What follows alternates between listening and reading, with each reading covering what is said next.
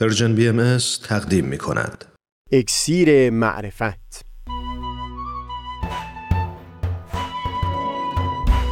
مروری بر مضامین کتاب ایقان. این گفتار در ستایش سوختن مراتب یقین. از تا حمامه ازلی در شور و تغنیست قلب را از سروش او بی بحر مکن. از تا همامه ازلی در شور و تغنیست گوش قلب را از سروش او بی بهره مکن. گوش قلب را از سروش او بی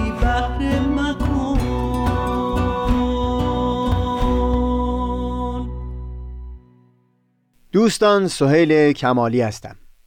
در یک جایی از کتاب ایقان مخاطب را دعوت کردند تا به مدد چشم علم الیقین و بالهای عین الیقین در راه حق الیقین قدم بگذاره.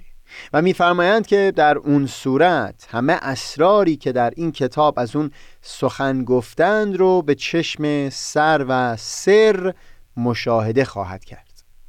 همچنین در یک جای دیگه از همین کتاب ایقان وقتی شرایطی رو برای سالک راه حقیقت توصیف فرمودند باز بیان می کنند که شخص بدون جایی خواهد رسید که در هستی نشانی از اسرار الهی مشاهده بکنه و باز در اینجا بدون اشاره به علم الیقین به سه رتبه عالیتر عین الیقین حق الیقین و نور الیقین اشاره می کند حکیم ابوالقاسم فردوسی در شاهنامه در چند بیت اونجا که توصیف می‌کنه که امکان شناختن حقیقت پروردگار برای آدمی امکان پذیر نیست. از جمله در خصوص محدودیت های خرد آدمی بیان فرموده که خرد گر سخن برگزیند همی همان را گزیند که بیند همی. استاد کزازی در مجلد یکم از کتاب نامه باستان زیل توضیحات همین بیت از شاهنامه در خصوص تنگی دایره خرد مطالبی بیان می‌کنه. خلاصه سخنشون این هست که ذهن راهی نداره به جز اینکه به واسطه مفاهیم و صورتها با حقایق اشیا ارتباط برقرار بکنه. و لذا تأکید می‌کنند که برای رسیدن به اندیشه ناب بیمیانجی و شناخت راست یکباره میباید به خردی دیگر دست یافت. در ادامه اشاره می کنند به همین سه تعبیری که در ابتدای صحبت بیان کردیم. علم الیقین رو در زبان فارسی به دانش آگاهی یا دانش باوری برگردوندند. عین الیقین رو به چشم آگاهی یا چشم باوری و حق الیقین رو به دل آگاهی یا راست باوری. و هم تأکید می کنند که این مرتبه حق الیقین اون رتبه ای از خرد هست که رازآشنایان در پی رسیدن به اون هستند. دانشمند فقید بهایی جناب اشراق خاوری در توضیحاتی که بر کتاب ایگان نوشتن در مورد این بخش مثالی رو نقل می کنند از کتابهای عرفا برای اینکه مطلب شفافتر بشه. بگذارید ما هم گفتگومون رو به کمک همین مثال آغاز بکنیم برای فهم تفاوت بین درجات یقین. شما یک وقتی از پشت یک دیوار دودی می‌بینید و اطمینان حاصل می‌کنید که آتشی باید پشت این دیوار باشه. این میشه علم الیقین یا دانش باوری. بعد میل می‌کنید که اگر آتشی هست این رو به چشم سر ببینید. از دیوار میگذرید و به رتبه بالاتری از یقین یعنی عین الیقین یا چشم باوری نائل میشید. حال اگر نزدیک به آتش بشید و به گرم شدن به حرارت آتش هم بسنده نکنید و خودتون رو پروانوار در آتش بیندازید اینجا به درجه حق الیقین واصل شدید. تا اینجا مثالی بود که عرفا بیان کرده بودند. اما در بیان دوم حضرت بهاءالله سخن از یک رتبه والاتری هم هست. این بیشتر نحوه نگرش والاتری هست به همین رتبه آخر یعنی ورود به آتش. اینکه شما درسته که در آتش می سوزید و فانی میشید. منتها به یک تعبیر شما مثلا عبارت از خود آتش شدید الان. دوئیتی دیگه در میان نیست. یعنی اون شعله های آتش الان خود شما هم هستید. و یا بهتر بگم خود شما سبب شدید که این شعله آتش افزونتر بشه. بقای شما یکی شده با هستی آتش. این میشه نیل به والاترین مرتبه یقین که نور الیقین باشه. عبارت شدید از خود خود نور خود شعله و خود حرارت. میشه همون عبارت عالی فرید الدین عطار در وادی فقر منطق و تر در وصف اون پروانه دل سپرده به شم به جای اینکه بگه در آتش سوخت عطار فرموده شم با خود کرده همرنگش ز نور. این والاترین مرتبه یقین هست.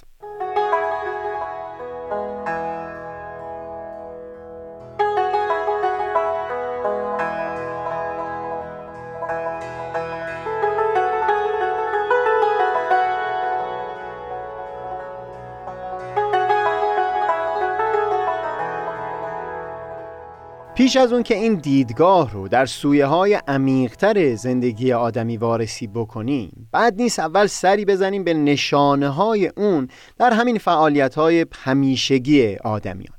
و به عنوان مثال مسئله شور و اشتیاق شدیدی که سبب میشه آدمیان خود رو با فعالیتی که به اون مشغول هستند در همامیخته ببینند پیش از این گفتار تعمقی داشتم در مقاله‌ای به قلم رابرت والراند که در سال 2007 منتشر شده.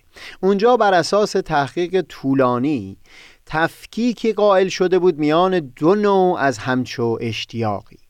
یکی اون گونه شوقی هست که به ملاحظه فشار جو و همرنگ شدن با کسان و پذیرفته شدن از سوی گروهی خاص بروز داده میشه. در همچو حالتی اون فعالیتی که این فرد با اون پیوند برقرار کرده می‌تونه گاهی مانع او باشه. حتی هنگامی که بایستی به خاطر برخی تعهدها به کارهای دیگه مشغول بشه. مثالی که به کار برده بود شخصی است که گیتار می نوازه و علاقه من به گیتار هم هست. منتها به خاطر اون دلایل بیرونی از قبیل پذیرفته شدن در اون گروه خاص. همچو شخصی اگر هم یک زمانی ملزم بوده باشه وقت رو بر روی تنظیم یک سخنرانی برای جمع فردا بگذاره چه بسا که نتونه جلوی خودش رو بگیره در برابر وسوسه حضور در همون گروه که از او خواسته بودن در اون گیتار بنوازه. اما هنگام حضور در اون جمع هم به خاطر اینکه از امر مهمتری که به اون تعهدی داشته گذشته و اونجا حضور پیدا کرده نمی‌تونه نهایت لذت رو ببره. و همچنان بخشی از وجودش بیرون از اونجاست. پروازه که این نبود تمرکز اثر منفی خواهد داشت بر نحوه اجرای او. در مقابل همچو شخصی در همون مقاله حال شخص دیگری رو توصیف می‌کنه که بر اساس شناخت و آگاهی نسبت به خود برخی فعالیت ها رو انتخاب کرده و اشتیاقی که به اونها داره حاصل فشار بیرونی نیست. همچو شخصی هرگاه ملزم باشه که از اون امر برای مدتی دوری بگیره می‌تونه چنین بکنه. و زمانی هم که به اون فعالیت مشغول هست با تمام وجود به اون مشغول خواهد بود. از مقاله ولراند که بگذریم این یک دل بودن و یک دل همراه بودن در فعالیت ها و هم بازی ها رو بسیاری از ما در همین زندگی روزمره هم شاهد هستیم. در مصاحبه با یک صخره نورد سخنش این بود که به حقیقت در تمام طول مدت بالا رفتن از صخره فکر او به هیچ وجه من الوجوه هیچ کجا نیست مگر در تک به تک برامدگی های اون صخره و یکایک حرکات بدن خودش که چگونه می‌تونه راهی برای چیره شدن بر طبیعت پیدا بکنه؟ در بازی ها هم همینطوره. آدمهایی رو می‌بینیم که مشارکت اونها در بازی مزه بازی رو صدچندان می‌کنه. باز به همین دلیل که حقیقتا شخص بنابر هر آگاهی و شناختی که بوده زمانی که در اون بازی هست با همه وجود خودش در اون حضور داره و هیچ بخشی از وجود او از بازی بیرون نیست. برای من جالبه که حتی گری چاپمن در کتاب مشهور خودش پنج زبان عشق یکی از زبانهایی که شخصی می‌تونه همسرش رو سیراب و مطمئن از عشق بکنه همینطور توصیف می‌کنه. یعنی اینکه مدت زمانی از روز رو به گونه ای با او وقت بگذرونه که تمام توجه او بدون اینکه با هیچ چیز دیگه تقسیم شده باشه این توجه تماما معطوف به اون همسر شده باشه. خود همین که تمام وجود یک شخص در اون لحظه به دیگری معطوف باشه وسیله ای بود برای پر کردن مخزن وجود او از اون عشقی که نیاز اساسی همه ما آدمیان هست.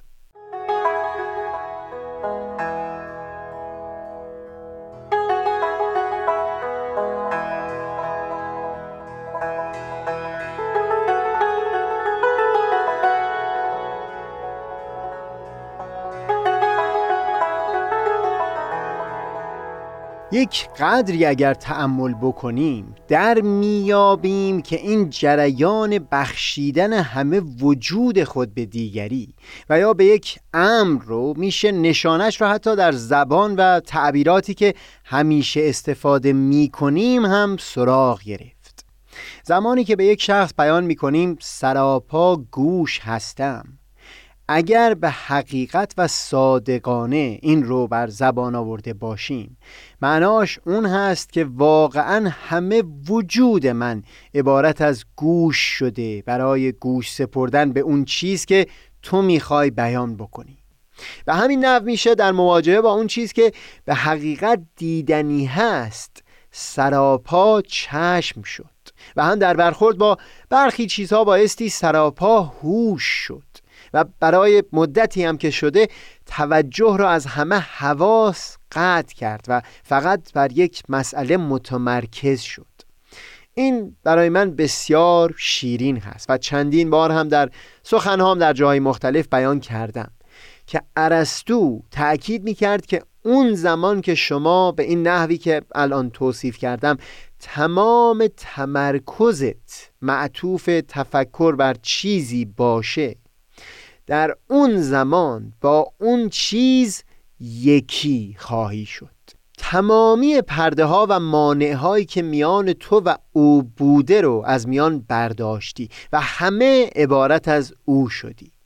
و برای همین مثلا باور او این بود که اونگاه که به خداوند با کیفیتی که او توصیف می‌کرد میاندیشی در اونگاه گویی که با او یکی شدی. چون او هم در اون لحظه فقط داره به همین خدا فکر می‌کنه. و لذا هر دو وجود در یک نقطه به هم رسیدند.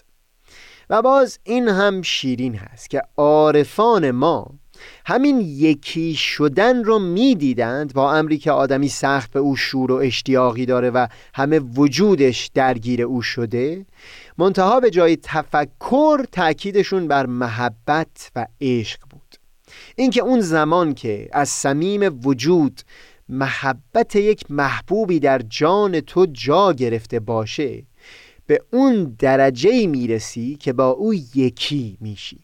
در داستانهایی که عارفان نوشتن زیاد میشه سراغ گرفت از همچو جنسی از یگانگی.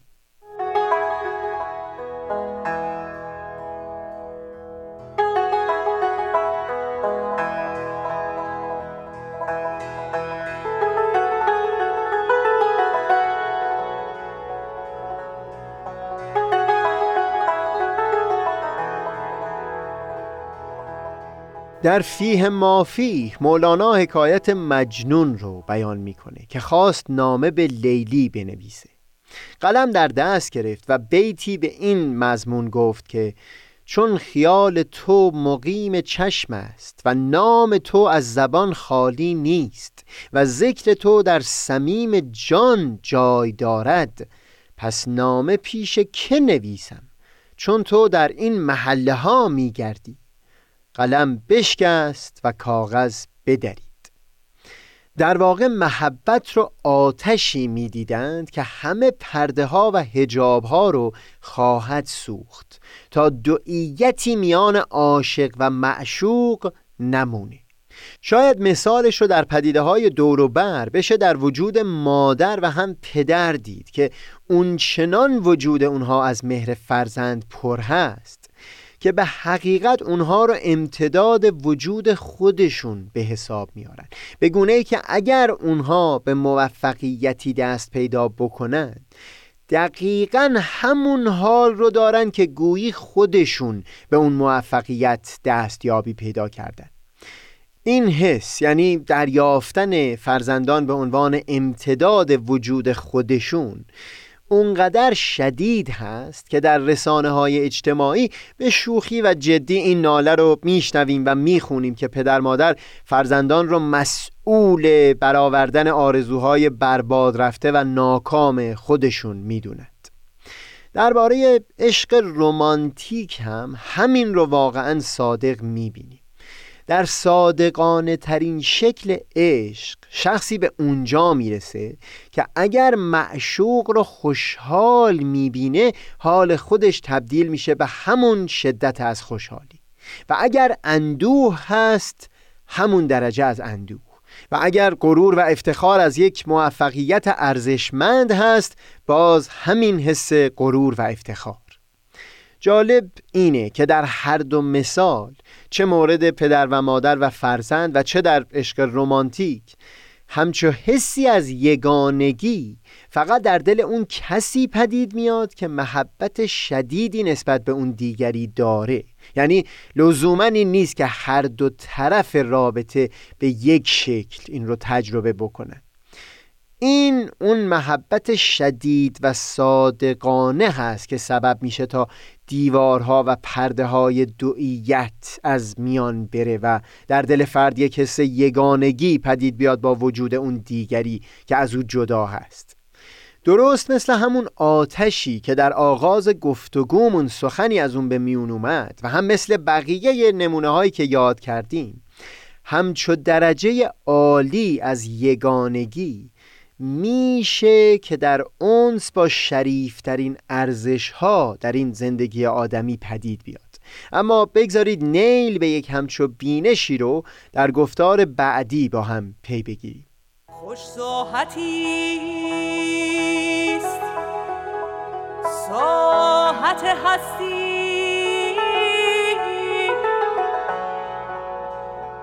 اگر اندر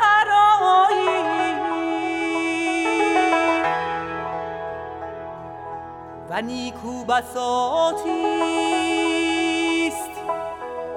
بسات باقی.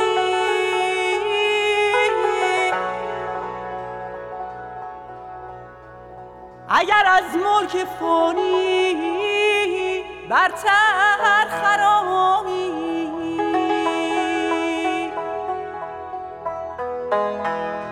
و ملی نشاط مستی. اگر سوغر معانی از ید غلام الهی بیا شامی اگر به این مراتب فائز شوی از نیستی مهنات و خطا.